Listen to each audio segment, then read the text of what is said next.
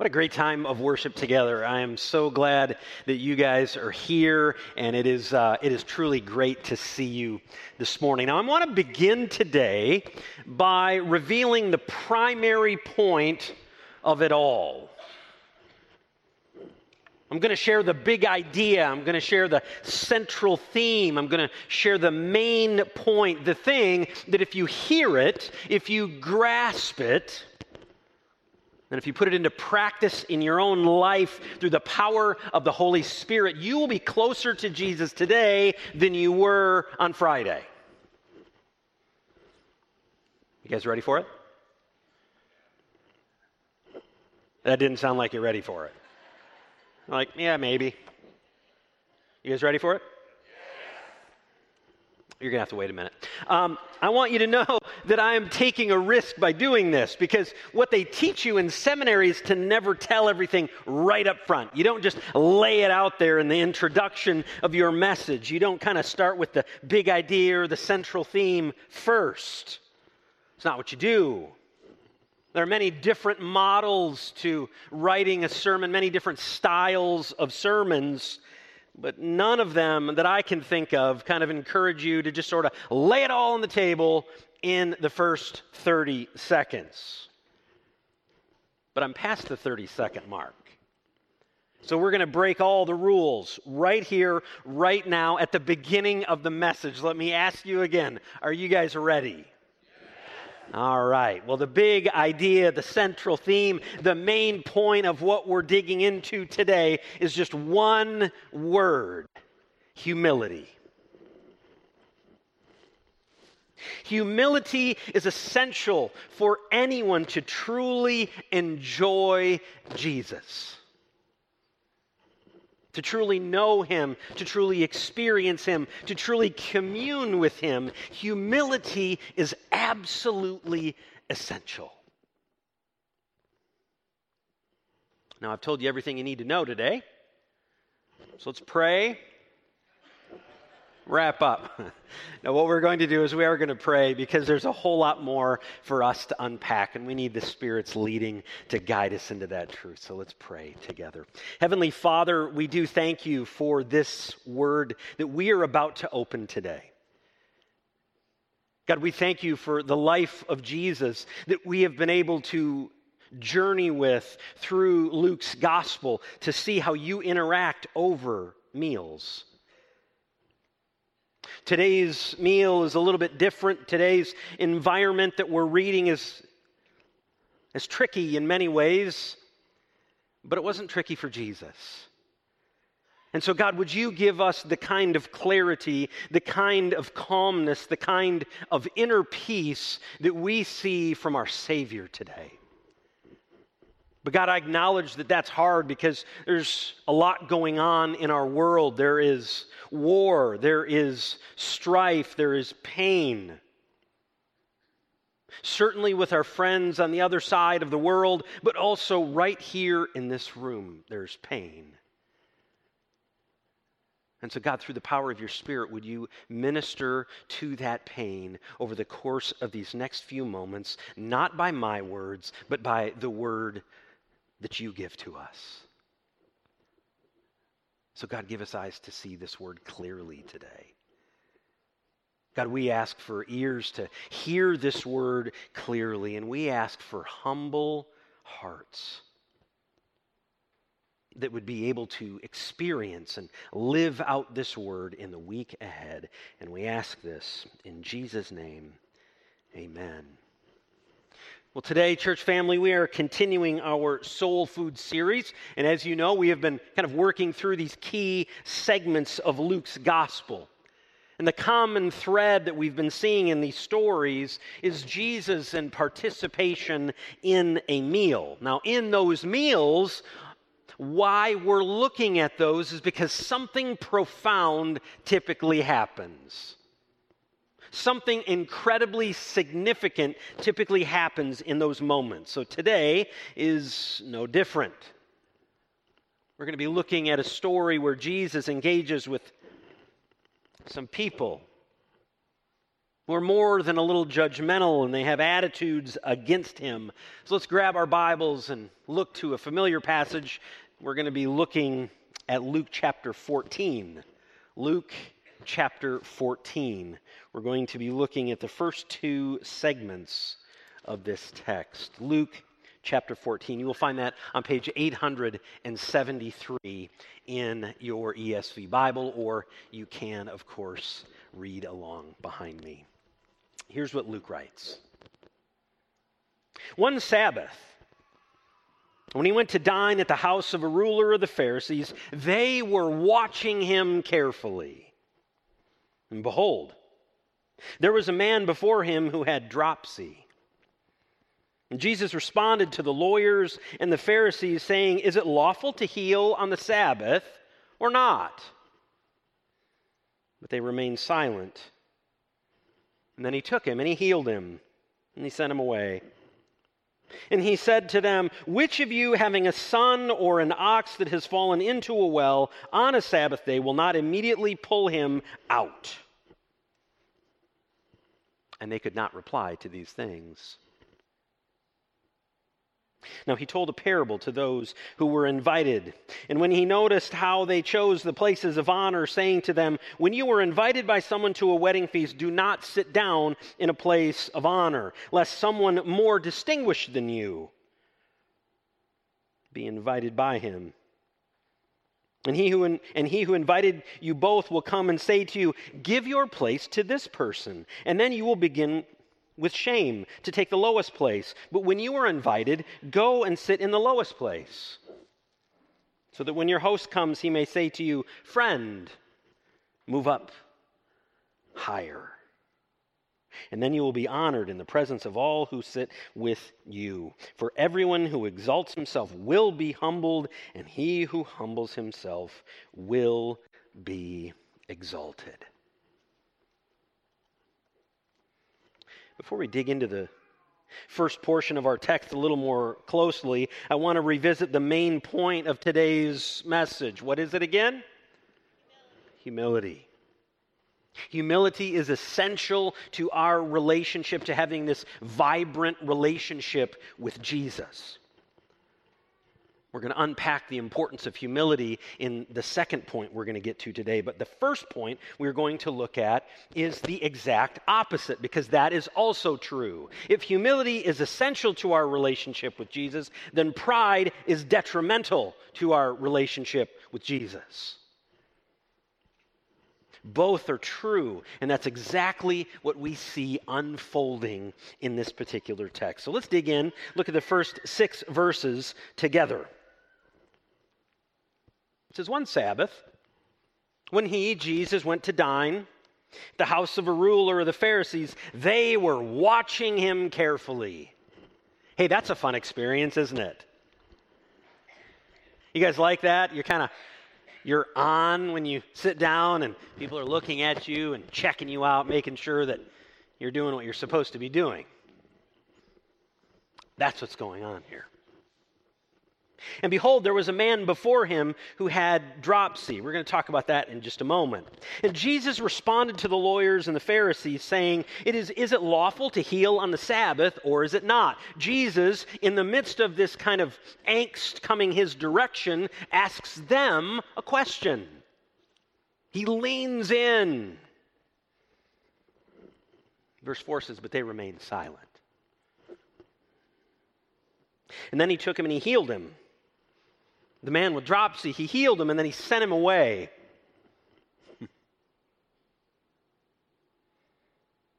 Which of you, Jesus says, having a son or an ox that has fallen into a well on a Sabbath day, will not immediately pull him out? He follows up with yet another question. So let's revisit this again. The context is a dinner party, but it is not just any dinner party. The guest list includes important people like religious leaders and leaders of a different type of legal scenario, those, those folks called lawyers. This is an important group, and this is an important aspect of the story because as we dig in a little deeper, what we need to see is that these people, these experts in the law, are setting a trap for Jesus. They're inviting him into this sort of scenario where they're trying to trip him up. And what's so fascinating is that Jesus remains calm. One commentator said, his approach is serene. I love that. So let's consider Jesus' situation in the face of this kind of scrutiny.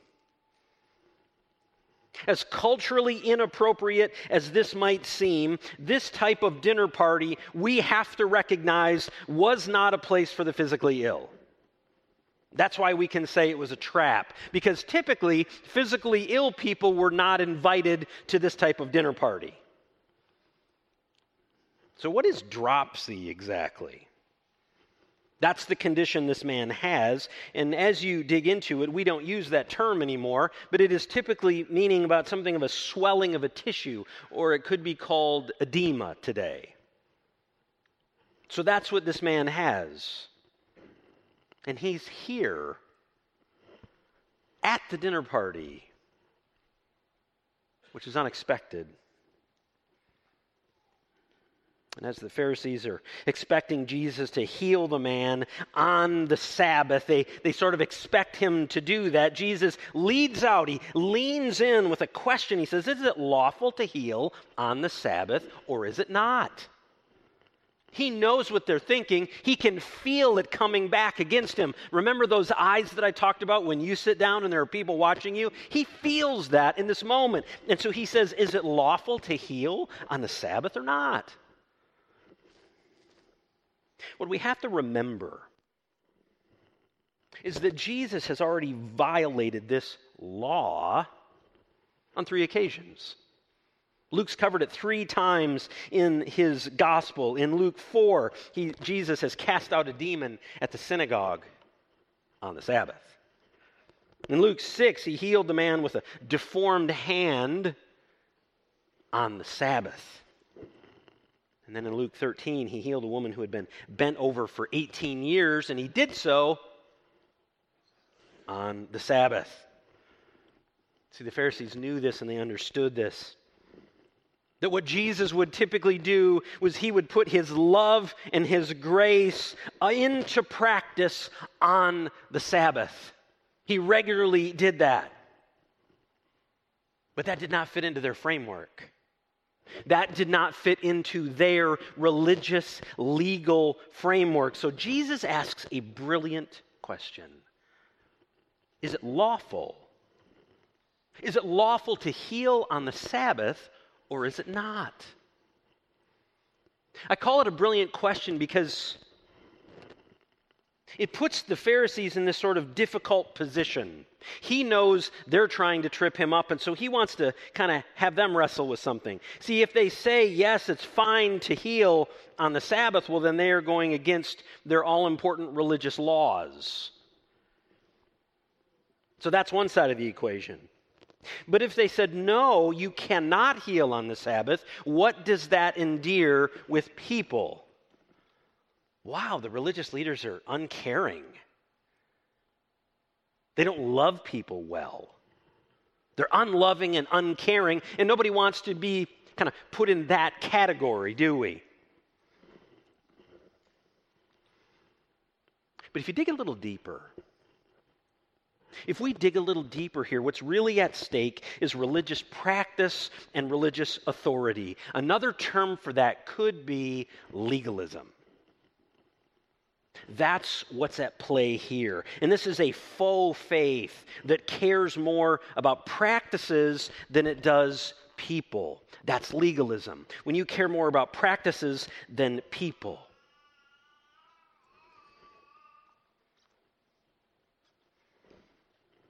Legalism also looks like looking good. That takes priority over actually deeply loving God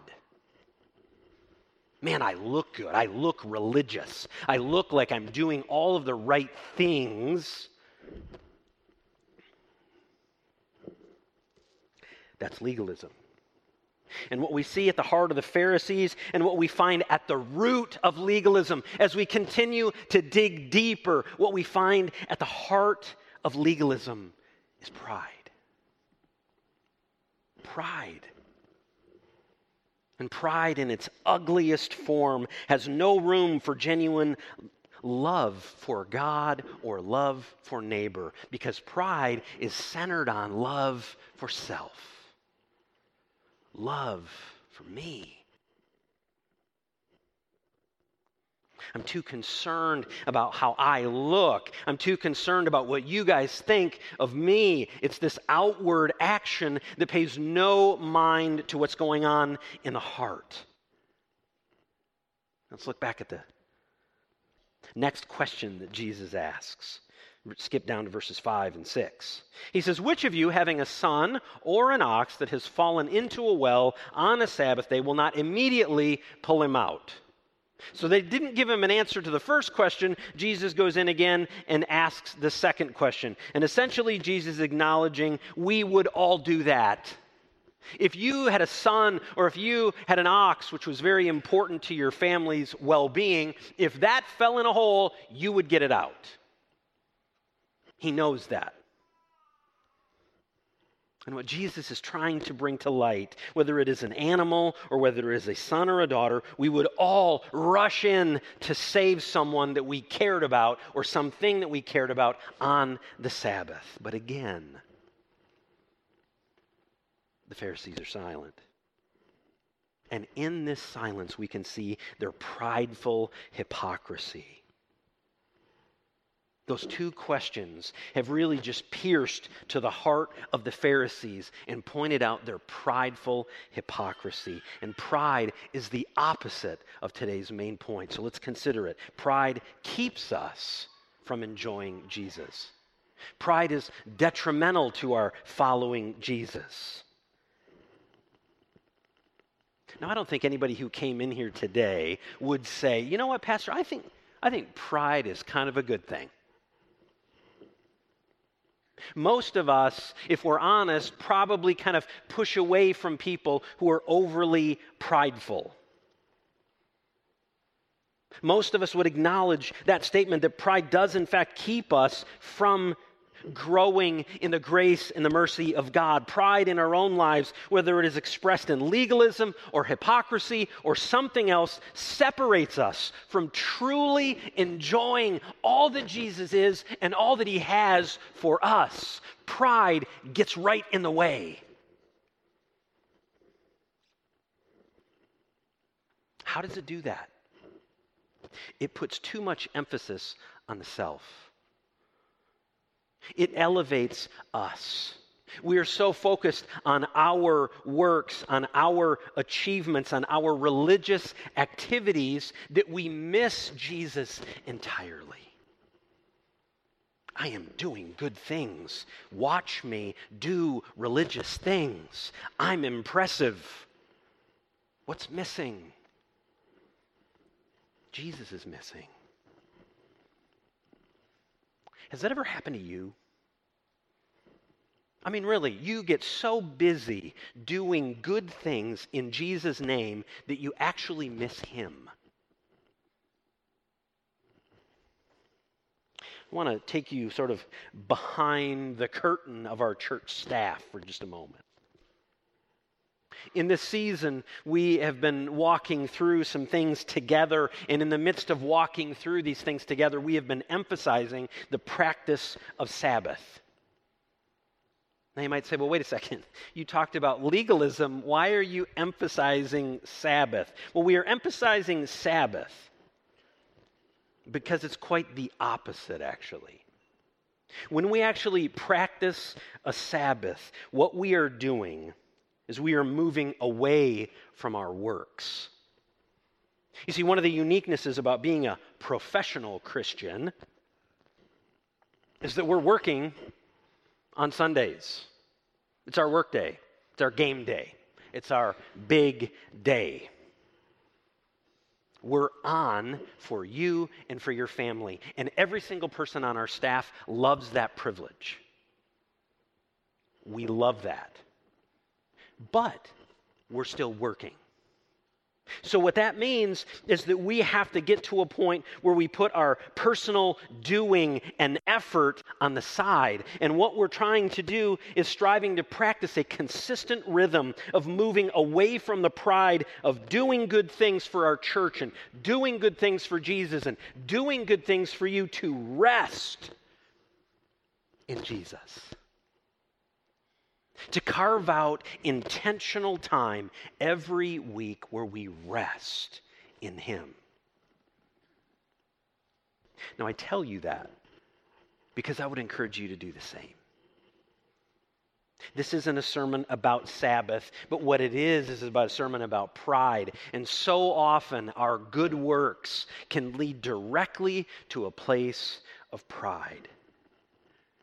So let me ask you the question what is an area of spiritual pride in your life? We've just looked at a couple, and maybe some of us from our church background, or maybe from us just coming to faith later in life, have developed one of these. So let me highlight them again. Is it legalism, where you'd say, I'm a rule following person, and I put pride in my works? Church, let me encourage you put pride in the finished work of Christ. That removes legalism. Perhaps your struggle is hypocrisy. You'd say, man, when I go to work, I am a different person than when I, I am when I come here on a Sunday. My life looks a whole lot different. That's rooted in self preservation and pride. Or perhaps it's something else entirely. I don't know what it is for you, but I do want to encourage you that whatever expression pride plays in your life, whatever it is that you wrestle with on a Monday and a Tuesday and on a Wednesday during the rest of your week, may I encourage you to surrender it to God. Bring it to Him, leave it with Him, and repent. When you do that, you experience the peace of God and the love of God and the grace of God in new and fresh ways as His children. It's a beautiful, beautiful thing. Now, let's continue on in our story. Let's pick it up at verse 7. We're going to transition to a parable that Jesus tells. And this parable will teach us not about pride, but about the importance of humility. So let's go there. Luke uh, chapter 14, verse 7. It says, And they, the Pharisees, could not reply to these things. To those questions, they had no answer. So he told them a parable to those who were invited. And when he noticed how they chose the places of honor, saying to them, When you were invited by someone to a wedding feast. So he's at a feast, and he's kind of taking their attention to another feast. When you're invited, do not sit down in a place of honor don't go to the front of the class, lest someone more distinguished than you be invited by the host of the, of the dinner party. And he who invited you will come and say to you, Give your place to this person. That would be awkward, wouldn't it? That's why it says, And then you will begin with shame, and then you will be moved to take the lower place. But when you are invited, Jesus says, go and sit in the lowest place, so that when your host comes, he may say to you, Friend, move up higher. Then you will be honored in the presence of all who sit at the table with you. For everyone who exalts himself will be humbled, and he who humbles himself will be exalted. Jesus has just given the Pharisees and all who read this story a lesson in what not to do at a dinner party. Don't go to the head table. Don't just march in there and say, hey, I'm here. I'm sitting right here at your table. I'm, I'm the man. Yeah, don't do that. Don't sit in the most important seat. Don't be the person of honor.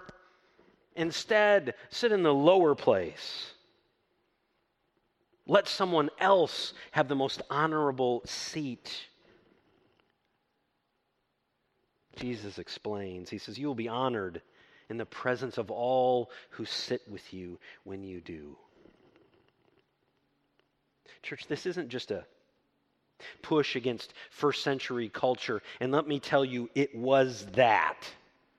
This overturned this kind of cultural norm completely. Because in this time period, this was this was almost scandalous because rulers ate with rulers, not with commoners. And the religious leaders, they like to have that seat of authority, that position of importance. But Jesus loves something else. He loves a heart of humility. And this is why humility allows you and me to truly enjoy Jesus to truly enjoy our Lord. Friends, this is the beauty of what's wrapped up in the gospel. If you are humble in your dress, Jesus says, Come. If you are humble in your resources, Jesus says, Come, come to me. If you are humble in your accomplishments, Jesus says, Come. I love that. I love that about our Lord because Jesus can tell us this because he modeled it himself. He modeled humility. He humbled himself by coming to our world as Emmanuel, as God with us. He humbled himself by living a spotless life among pagans. Jesus humbled himself by willingly sparing that life on a cross to pay the penalty that you and I could not pay. And Jesus humbled himself by going one step further and by giving you and me, sinners, his amazing grace. His amazing grace. What God asks of us is to humble ourselves, to reflect upon our lives to examine our hearts and see our sinful need of a Savior. Then to repent of that sin, to lay it before Him, to turn the other way, and trust in Jesus in faith.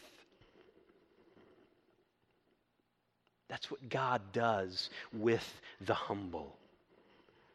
Because his entire kingdom is rooted, it has its foundation in humility. I want to encourage you to grab your Bibles. We're going to turn to Philippians chapter 2. I want you to hear what, how the Apostle Paul exhorts believers on this issue of humility. We're going to be looking at Philippians chapter 2. We're going to pick it up at verse 3. Here's what Paul writes He says, Do nothing from selfish ambition or conceit, but in humility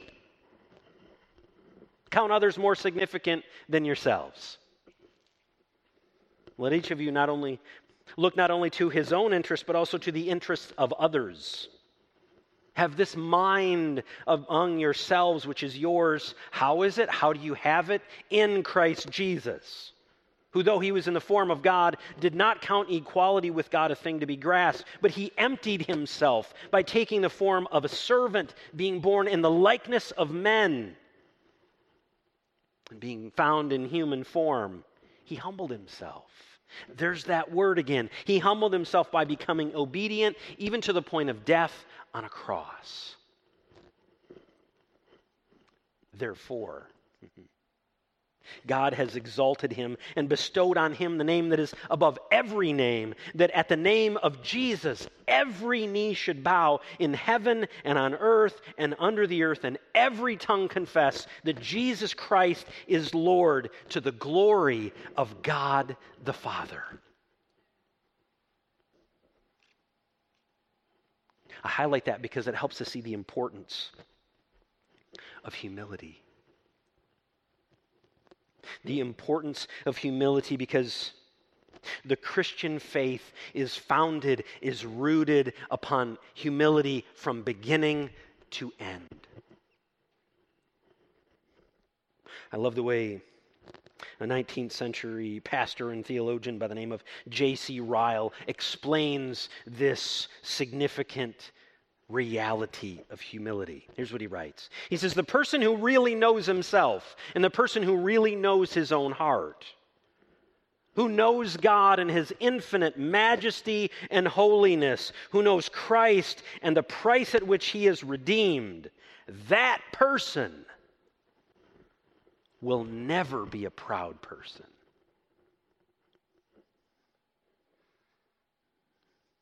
I want to close this morning with a story. Many years ago, I was just getting started in vocational ministry and I worked for an organization known as Our Daily Bread. Many of you are familiar with that devotional. I had the privilege of working there, and uh, I worked in the editorial department. And each year, uh, when it came Christmas time, we would have uh, a team Christmas party. And so it wasn't the full Our Daily Bread organization, but it was just the, the publishing wing. And so it was staffers and their spouses, and we would get all dressed up and we would enjoy a meal together, and then there would be that sort of weird, uncomfortable time of white elephant gifts and all that stuff. But you'd do it every year, you'd have fun, you'd play along, and I was a young guy in my 20s. So I'm enjoying this experience I've not kind of had this thing before. It was pretty cool, and we're eating, and I can I can see that kind of this is wrapping up, and we're going to move into the other room for the gift exchange. And that's when it happened. I saw today's big idea in practice. As the group was moving into the other room, I could see the president of this international ministry. He had already gone into the room. There were couches and chairs all around the room, and the president of the organization was seated on the floor. He'd already taken an assessment of how many chairs there were in the eating space and how many chairs there were in the living room space, and there were not enough. And so the president was the first one in there. He quietly moved into place, sat down on the floor at the feet of his coworkers. Church, that was 25 years ago. And what he did was he put Jesus' words into action. For everyone who exalts himself will be humbled, and he who humbles himself will be exalted. Church, the president of Our Daily Bread isn't some spiritual hero. He is simply a man on a faith journey, just like you and like me but he modeled the freedom that we can all have when we live in humility. So may you and I, may we grab a hold of the power and the freedom and the life that comes with humility, because humility is essential for us to enjoy Jesus. Amen. Thank you for joining us as we study God's Word together. We would love to hear how God is moving in your heart and get you connected into the Woodside Bible Church family. Head to woodsidebible.org/connect to introduce yourself today.